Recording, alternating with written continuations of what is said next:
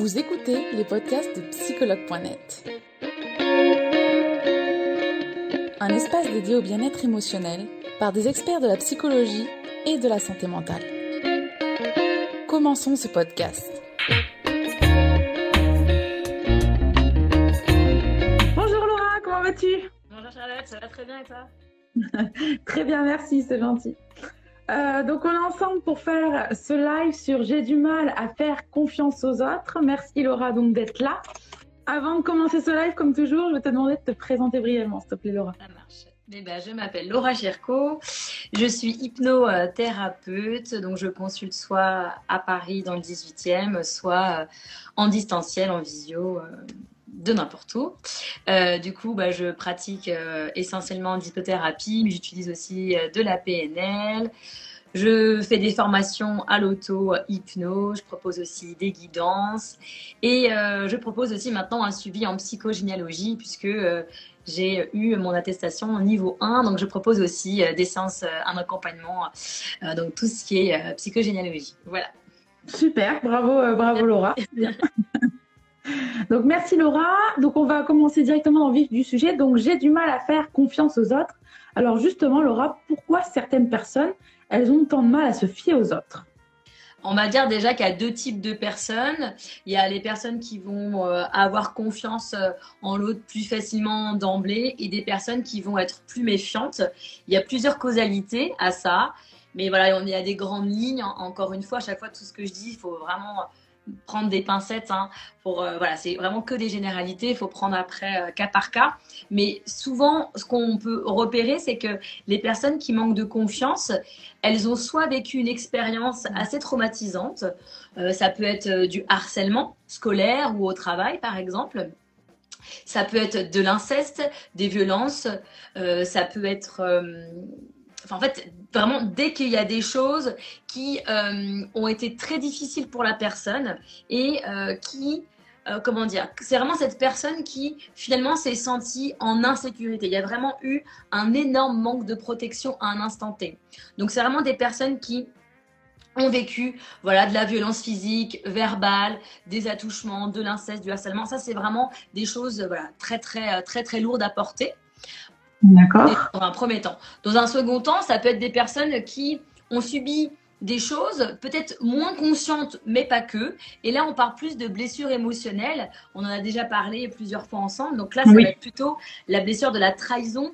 Les personnes souvent me disent en consultation, vraiment, j'ai la, sens la, sensation d'avoir été, euh, d'avoir eu un couteau dans le dos. Donc vraiment, ces personnes-là faisaient confiance à un ami, à un conjoint, à un collègue, et puis c'est passé quelque chose, et là d'un coup toute la confiance elle est retombée, et à partir de là, ces personnes font des généralités.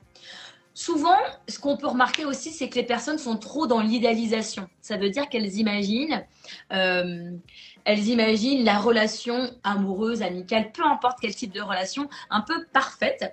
Et du coup, finalement, euh, quand un collègue met du temps à répondre, quand un collègue arrive en retard ou je ne sais pas, j'ai un collègue mais ça peut être autre chose, hein, oui, bah, finalement, il faut se faire trahi ou un ami. Donc, il y a vraiment cette idée d'idéaliser beaucoup trop une relation et du coup, bah, finalement, de tomber de haut. Vraiment, la barre, elle est beaucoup trop haute. D'accord. Après, on a aussi tout ce qui est culturel, c'est-à-dire que euh, en fonction des pays, en fonction de où on va vivre, la culture qu'on va recevoir va avoir une influence aussi. Forcément, hein, si on vit en France ou si on vit, euh, je sais pas, dans un autre pays, en Occident ou ailleurs, un peu importe, j'en sais rien, bah, on va pas avoir la même méfiance en fonction de la sécurité qu'on a pu avoir en étant enfant et l'éducation. Si on a des parents qui ont été surprotecteurs et qui nous ont dit plusieurs fois, enfant, fais attention, ne parle pas n'importe qui. Euh, méfie-toi des inconnus. Euh, vous voyez, enfin, je sais pas si vous voyez, si tu vois toutes ces, ces petites Ouais. phrases euh, qu'on peut entendre, méfie-toi, etc.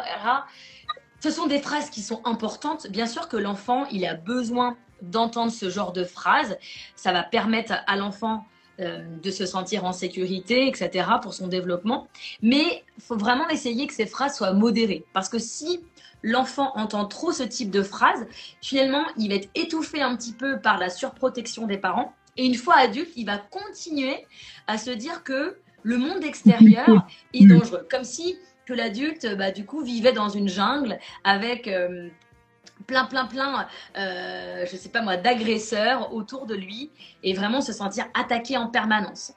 D'accord. Donc, pour résumer un petit peu tout ça, on en avait parlé plusieurs fois, cette fameuse paire de lunettes avec laquelle on Et se oui. voit et avec Selon, laquelle on ouais. voit le monde extérieur. Donc, pour Oui. résumer, c'est vraiment cette idée d'avoir une paire de lunettes avec laquelle on aurait des filtres qui viennent bien sûr de notre éducation, de nos expériences, de la culture, et qui viennent fausser un petit peu la réalité.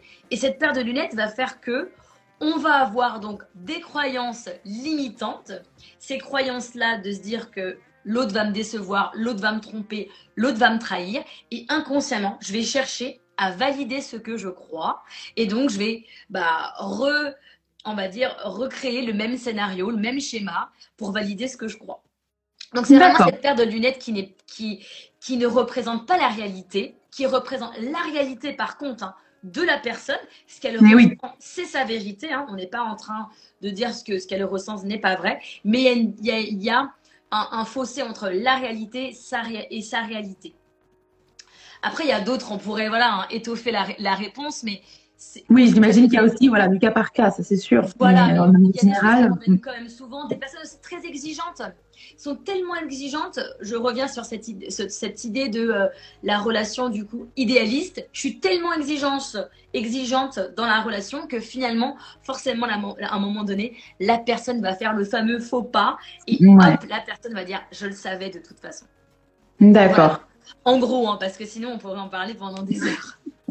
Merci euh, Laura. Et, et justement, est-ce que le fait donc de ne pas avoir confiance en l'autre, ça montre que l'on n'a pas confiance en soi? C'est une question qui était revenue souvent. Alors encore une fois, j'ai envie de dire oui de manière générale, mais voilà, il y a encore euh, une fois des, euh, des, des cas où ça ne l'est pas. C'est-à-dire que rentrer en relation avec quelqu'un, c'est prendre un risque, comme tout.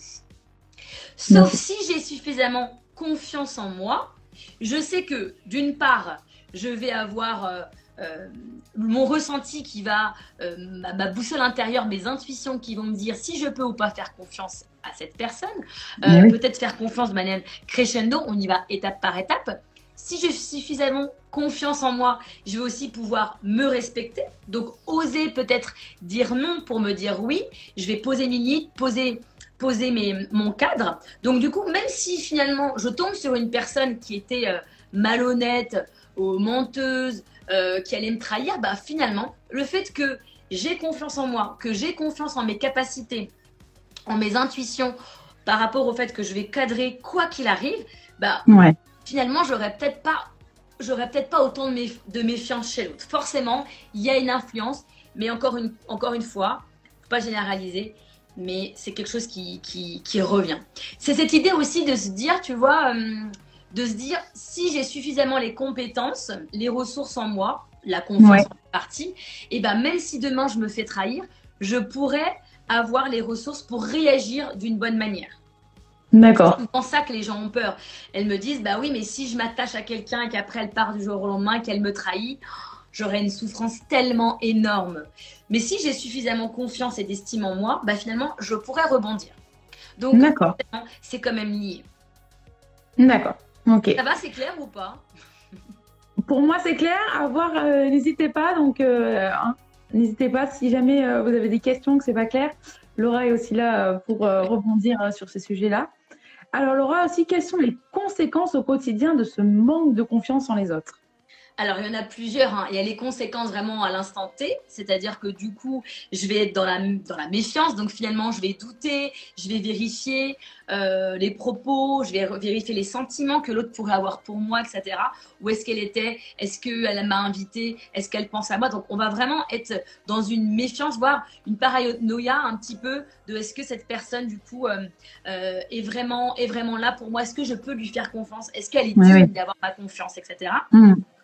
Donc ça déjà c'est important. Et puis ensuite on peut avoir des conséquences. Bah, principalement ça va être de l'isolement. La personne va s'isoler, va même plus chercher à avoir de relations puisque pour elle l'autre c'est un danger.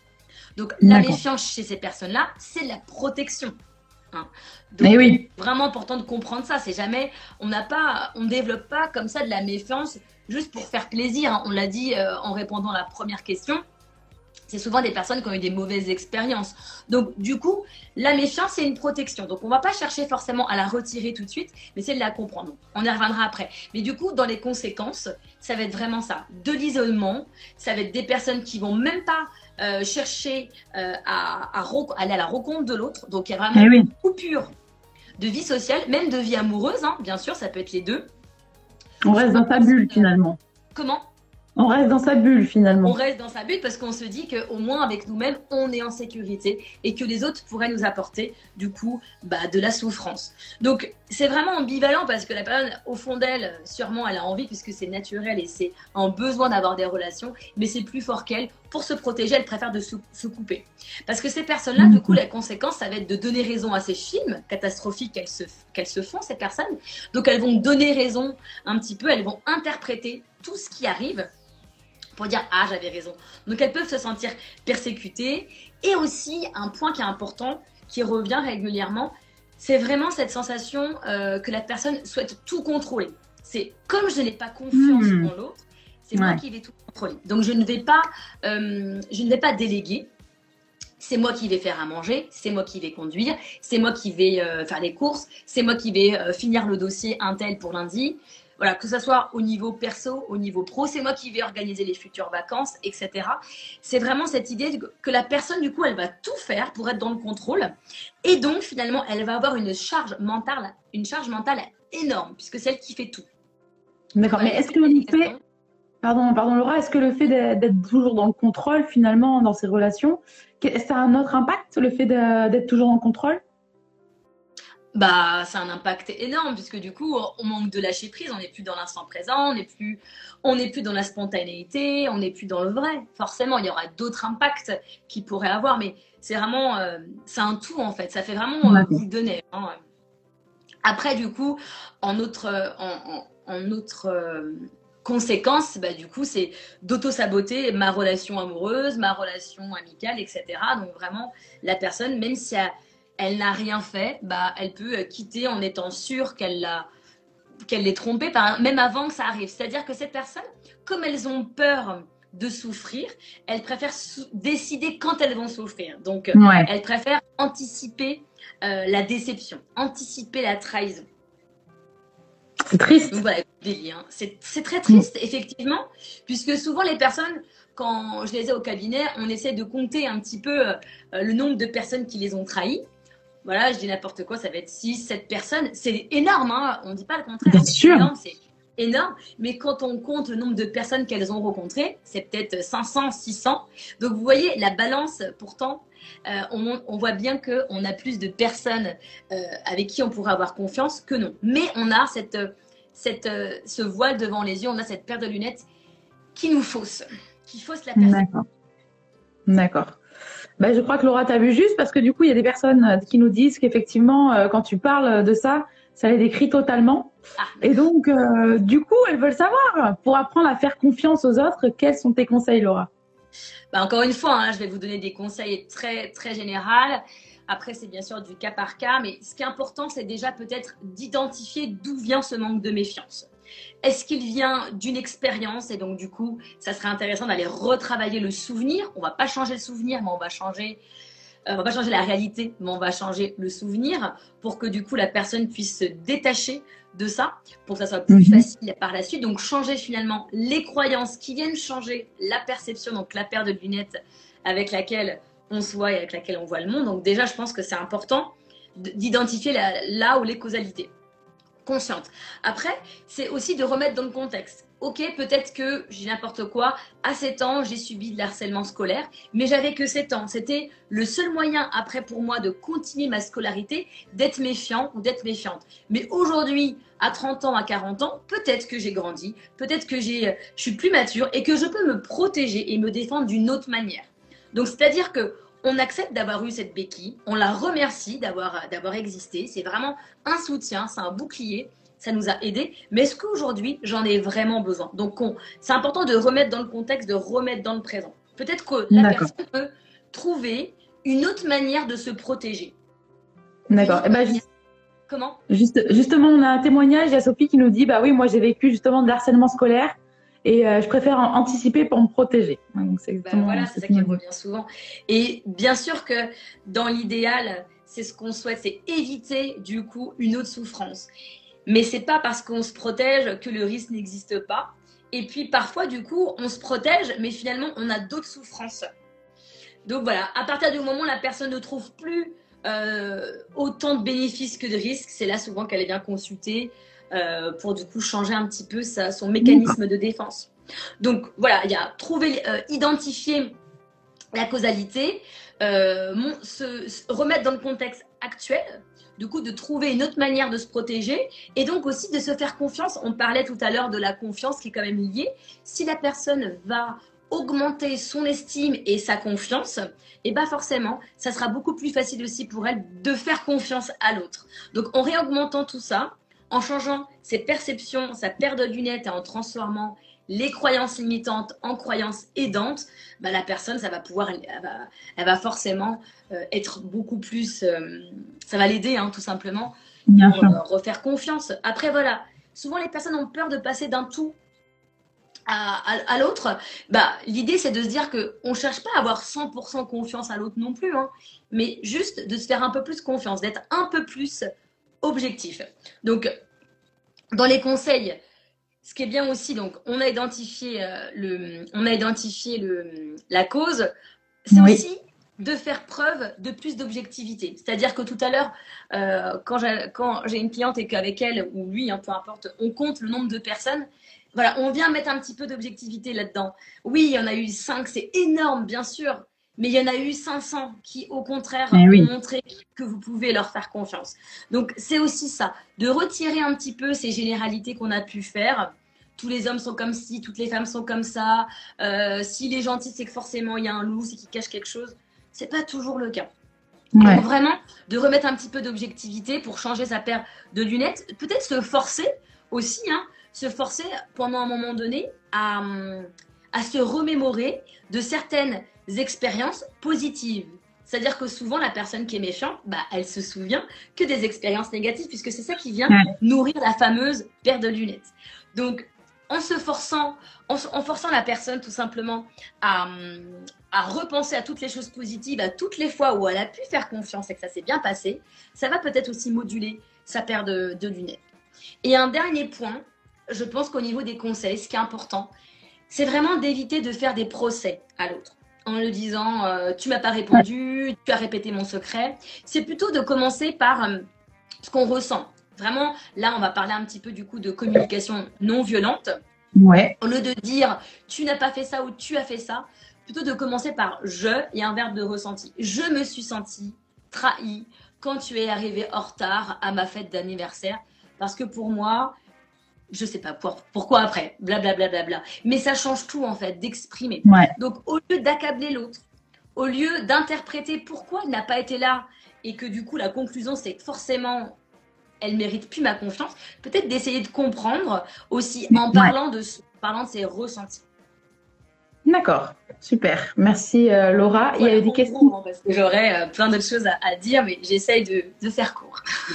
D'accord. Merci Laura en tout cas. Euh, pour tous tes conseils, il y a Juju qui nous dit est-ce que c'est justement un long processus pour changer quand on a du mal à faire confiance aux autres?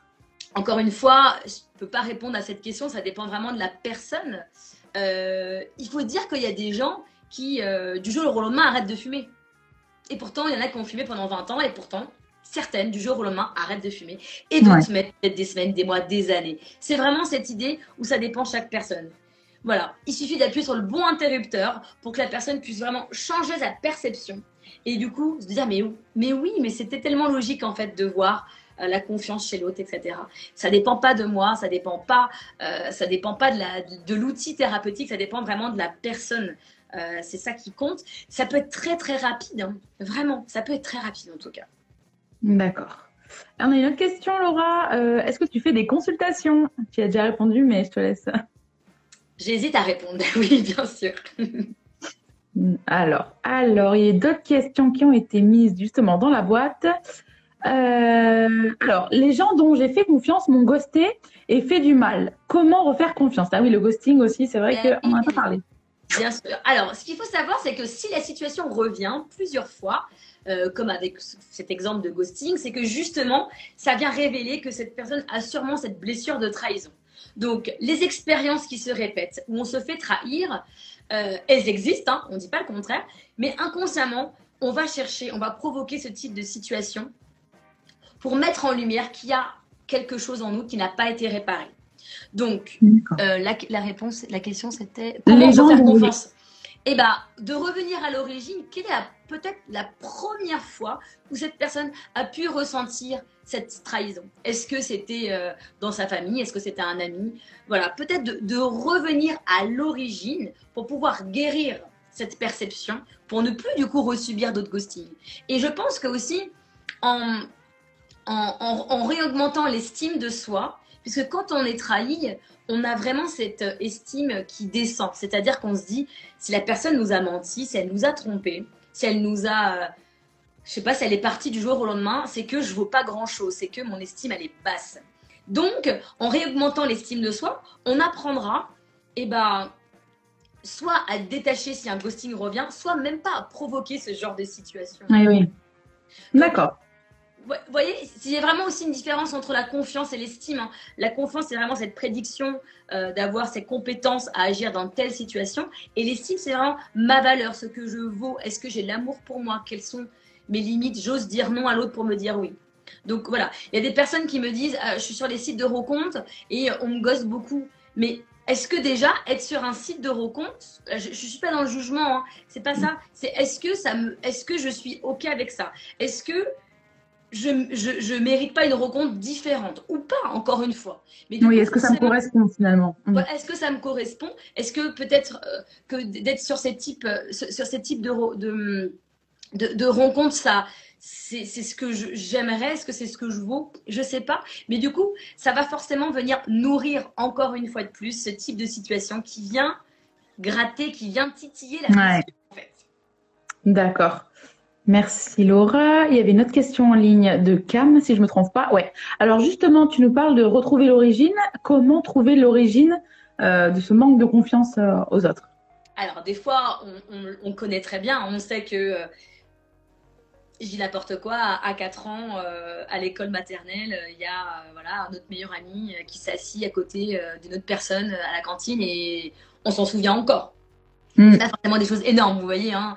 Je fais exprès de donner aussi d'autres exemples. Donc, soit c'est conscient et on s'en souvient, soit on s'en souvient pas. Et justement, toutes les, euh, toutes les, euh, les accompagnements euh, où on va travailler avec l'inconscient vont nous permettre du coup de remonter à l'origine. Donc, soit avec l'hypnose, soit avec d'autres, bien sûr, avec d'autres, d'autres outils. Ce qui compte, c'est d'utiliser du coup l'inconscient. Donc, ça peut être la kinésiologie aussi, c'est très bien je sais que du coup, en, en psychogénéalogie, là, l'outil dont je parlais en, tout début de, de, live, ça aussi, c'est hyper important. Parce que parfois, la, la blessure de la trahison, euh, on a beau chercher et finalement, on n'a jamais rien vécu consciemment et inconsciemment. Et en fait, elle ne nous appartient pas.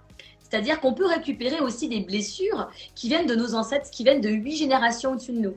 Donc le fait de travailler avec l'inconscient, ça permet d'aller trouver l'origine, soit qui nous appartient, soit qui appartient aux ancêtres, mais du coup de décider de s'en débarrasser. D'accord, ok. Super, merci Laura. Euh, Alors, on va regarder en ligne ce qu'ils ont personne en mis. Euh, ah, alors, comment redonner confiance à ma petite amie? Alors là, j'imagine que la question est très globale, Laura. Ouais, ouais. Surtout qu'on ne sait pas pourquoi il n'a pas confiance. Donner confiance à quelqu'un? On ne peut pas, euh, on n'a pas ce pouvoir en fait. On n'a pas le pouvoir de donner la confiance à quelqu'un. On n'a pas le pouvoir de rendre heureux quelqu'un et on n'a pas le pouvoir non plus du coup de rendre malheureux quelqu'un. La seule chose qui peut être importante à faire, du coup, pour euh, ceux qui accompagnent, je pense, les, euh, personnes qui, comme si, peut-être plutôt donner un conseil à ceux qui sont dans, à l'entourage, je vais y arriver, à l'entourage du coup des personnes qui ont manque de confiance. Je pense que c'est important euh, de ne pas chercher à donner encore plus de preuves. C'est-à-dire que plus on va donner des preuves, plus on a un risque de faire un faux pas par rapport à l'attente euh, de la personne. Donc plus finalement la personne va, va nous mettre en position de faiblesse. Donc on ne cherche pas à donner plus de preuves. Et pareil, il faut je j'essaie de trouver les mots, hein, c'est pas évident, mais Bien sûr. il faut tenir compte que la personne en face de nous, elle est sûrement, encore une fois, faut, faut pas généraliser, mais on peut remarquer des personnalités un peu plus hypersensibles. Donc du coup, peut-être plus de prendre en compte l'hypersensibilité de la, de la personne. Et, et, vraiment, au contraire, de, de, de, lui montrer toutes les fois euh, où la personne était digne de confiance. Mais sans chercher à en faire encore plus, parce qu'il en faudra encore plus, encore plus, encore plus, ça ne change rien. Après, c'est à la personne elle-même qui manque de confiance d'aller consulter et d'aller se faire aider. On ne peut pas apporter la mmh. confiance à l'autre. On peut être parfait entre guillemets et la personne peut trouver la petite, euh, la petite faille. D'accord, d'accord. Merci, euh, merci Laura. Euh, alors, il y a d'autres questions. Je pense que c'est important, pardon, de montrer à, à, l'entourage, quand on, est, quand on fait partie de l'entourage de personnes qui manquent de confiance, de, de leur dire que parfois on, peut manquer du coup de, de, des délicatesses peut-être et que c'est pas intentionnel en fait. D'accord. Je pense que c'est important voilà, d'expliquer aussi le ressenti. Quel est ton ressenti toi quand tu t'en travailles et quel est mon ressenti quand moi, peut-être j'ai partagé, j'ai été en retard, mais pour, tout simplement parce qu'il y avait peut-être des raisons aussi. D'accord. Merci Laura. Euh, on a une autre question de Kevin qui nous dit Je tombe dans la paranoïa et je fouille tout. Alors, ça, du coup, oui, j'imagine que ça découle directement d'une mauvaise confiance en l'autre on en a parlé, hein, euh, la paranoïa, c'est vraiment une des conséquences hein, du coup. Et, et, oui, la personne peut euh, avoir l'impression de devenir folle, hein, je mets des, des parce que tout est une preuve, tout vient nourrir la croyance. Donc, ça vient nourrir, et plus ça nourrit, plus ça valide, et plus ça valide, plus la perception est faussée. Donc, déjà, c'est très bien, Kevin, que cette personne puisse s'en rendre compte. C'est pas toujours le cas. Il y en a, ils se disent, mais c'est toi qui te trompes, c'est moi qui ai raison. Donc là, déjà, de se rendre compte que cette personne est dans la paranoïa, c'est super bien. C'est déjà une grande prise de conscience, donc bravo. Après, je pense que vraiment se faire aider, c'est important parce que la personne, elle est dans sa perception, elle est derrière sa paire de lunettes, dans sa bulle, et ça va être, ça va pas forcément être simple pour elle de prendre la lunette et de la poser sur le côté pour voir autre chose. Ça peut, hein. il y en a qui arrivent, mais peut-être de se faire aider par une personne, d'en parler, de faire même une séance avec n'importe quel thérapeute, et eh ben, je pense que ça peut l'aider en tout cas à le mettre sur un autre chemin. D'accord, ok. Quand ça devient vraiment trop imposant comme ça. C'est-à-dire que, comme on le disait en début, la méfiance à petite dose, c'est sain, mais quand ça devient une énorme proportion, ça devient une vraie souffrance et ça devient un handicap, entre guillemets. D'accord. Merci Laura de l'avoir conseillé. Euh, ah, Axel qui nous dit, euh, Axel pardon, qui nous dit j'ai peur de laisser ma fille avec des gens, y compris avec son père. Est-ce que c'est normal? Est-ce qu'elle trouve que c'est normal? C'est pas à moi de lui, de lui dire si c'est normal ou pas. C'est à elle. Est-ce que ça la, ça la, est-ce que cette personne, elle souffre dans le fait de, de ne pas réussir à laisser sa fille à son père? C'est à elle. Et si ça la gêne, eh ben, c'est que c'est pas normal pour elle, parce que je ne mm. connais pas l'histoire entre sa fille, son père et elle. Et du coup, d'aller voir quelqu'un pour l'aider. Encore une fois, il n'y a pas de normal ou pas normal. L'idée, c'est toujours de reposer la question est-ce que elle, elle trouve que c'est normal ou pas? D'accord. Merci. Là, en tout cas, c'est ses peurs qu'elle projette sur sa fille. Après, elle a sûrement des, des raisons pour les, pour, elle a sûrement des raisons qui, qui font qu'elle a peur. Donc, c'est normal par rapport à ses expériences, c'est sûrement normal par rapport à sa paire de lunettes. Maintenant, c'est peut-être pas vivable autant pour elle que son père, que la fille, et donc d'avoir un, accompagnement l'aidera sûrement. D'accord, super. Merci. Euh, alors, euh, on est encore sur le côté un peu parentalité. Sandrine qui nous dit Enfance dans l'insécurité, je suis devenue maman super protectrice et j'ai du mal à faire confiance on en a parlé tout à l'heure, hein, quand on a manqué de protection, du coup, bah, on, se, on se blinde, c'est un mot qu'on utilise souvent, donc euh, voilà, on a l'impression d'avoir encore plus de, d'avoir ce bouclier. Donc ça peut être, euh, voilà, ce, ce, bouclier, il peut se faire de plusieurs manières. Là, il se fait avec de la méfiance et, et bien sûr, on va éduquer notre enfant par rapport à ce qu'on sait, ce qu'on a vécu, ce qu'on a. Donc si pour nous, les autres ont été dangereux, forcément, on veut éloigner nos enfants du danger. Mais ce danger, est-ce qu'il existe vraiment? Oui, il existait à un moment donné pour cette personne. Mais il n'existe pas forcément, encore une fois, tout le temps, à plein temps, avec tout le monde. C'est vraiment cette idée de, de, de euh, dégénéraliser, je sais pas si c'est mais vraiment de déconstruire un petit peu la croyance limitante euh, bah, là, de la maman. ouais, d'accord. On va encore faire une ou deux questions. Laura, tu vois, finalement, même si on n'a pas mis de, questions en story, il y a toujours beaucoup de questions. Euh, alors, euh, alors, on y a déjà répondu, Anaïs, il y avait la confiance aux autres passe-t-elle par la confiance en soi, mais on y a répondu. Alors, une question un peu plus générale. je répète les mêmes schémas amoureux, comment m'en défaire? Est-ce que ces mêmes schémas amoureux sont liés déjà à une, mauvaise confiance en les autres? J'imagine que ici c'est le cas. Bah, peut-être, mais peu importe. Dans tous les cas, dès qu'on répète un schéma, on est euh, dans la répétition. C'est qu'il y a quelque chose qui n'a pas été compris, quelque chose qui n'a pas été mis en lumière, qui n'a pas été mis en conscience. Et donc, le schéma va se répéter tant que la personne ne met pas une pause euh, à ces schémas pour vraiment aller euh, guérir une partie d'elle. Donc, ça peut être plein de choses. Hein. C'est pas forcément une blessure de trahison. je vois pas trop peut-être que ça peut être de la trahison si cette personne à chaque fois euh, se fait tromper. Je sais pas. Hein, je reste, j'essaye de, m'imaginer euh, par rapport à la thématique. Hein. Euh, je dis pas que la personne va chercher consciemment à se faire tromper. Hein. Bien sûr, on n'est pas là-dedans, mais inconsciemment, il y a cette idée de pourquoi je, vais dans, quelque chose, dans une relation qui va me refaire vivre la même, la même blessure. Donc, il y a une blessure qui est la source qui n'a pas été réparée, qui n'a pas été guérie, qui n'a pas pu s'exprimer, qui n'a pas pu parler. Et donc inconsciemment, bah, l'inconscient, il va faire en sorte de répéter, répéter, répéter, répéter un nombre de fois, je ne connais pas le nombre, jusqu'à temps que la personne décide vraiment, pas consciemment, parce qu'il y en a qui me disent, mais j'ai conscience, pas que consciemment, mais hmm. inconscient, d'aller guérir, d'aller réparer, d'aller parler à cette, à cette partie de soi. Encore une fois, ça peut être de l'hypnose, ça peut être de la kinésio, ça peut être la psychologue, ça peut être plein, plein d'outils. Mais en tout cas, il est important d'aller casser le schéma et d'aller du coup euh, à la rencontre de cette partie blessée. Ça peut être tellement de parties blessées de nous. Voilà, là on parlait de trahison, mais ça peut être de l'abandon, ça peut être voilà hein, euh, d'autres d'autres blessures inconscientes qui viennent euh, qui, qui, viennent chercher un petit peu l'écoute à travers ces situations-là répétées. D'accord. Merci Laura. On va faire une dernière question. Malheureusement, on ne pourra pas répondre à tous. Euh, Alors, on va faire celle-ci. Euh, Mel qui nous dit comment stopper les pensées limitantes en amour, puisque bah, pour elle, bah, apparemment, elle en souffre. C'est bien, on a une belle croyance limitante. Amour égale souffrance. Donc déjà, pour les stopper, je pense que c'est de les accueillir avant de les stopper. Donc, ok, pourquoi j'ai amour égale souffrance? Si j'ai cette croyance-là, encore une fois, c'est l'inconscient qui l'a installé. L'inconscient, il est protecteur. Donc, à la base, il veut nous aider.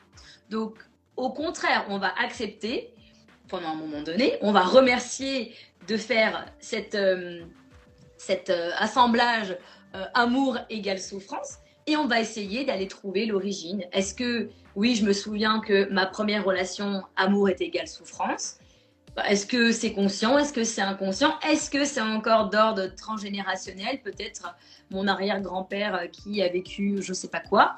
Et du coup, en allant réparer la source, et eh ben forcément, on va venir transformer les croyances qui en découlent. D'accord. Très global et général. Hein. Ok. Après, c'est vraiment du cas par cas. D'accord, merci. Merci beaucoup Laura d'avoir répondu à, toutes les questions euh, utilisateurs et utilisatrices. Il y a déjà Sandrine qui dit qu'elle a pris un rendez-vous en visio avec toi et qu'elle a hâte de travailler tout ça. Tu vois, donc tu, tu en as convaincu quand même. Euh... un dernier petit truc. Oui, n'hésite pas, Laura, bien sûr. Ce qui est important de comprendre, moi j'aime bien avoir ce schéma en tête, c'est que du coup, la croyance, donc limitante, consciente ou inconsciente, elle va créer cette pensée. Et que la pensée, on en a 60 000 euh, par jour qui nous traversent.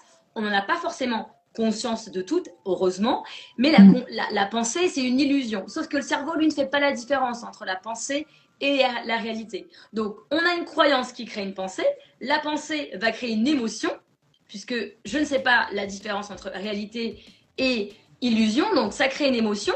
L'émotion, c'est un ressenti, c'est un sentiment qui va créer un comportement et le comportement va créer un résultat.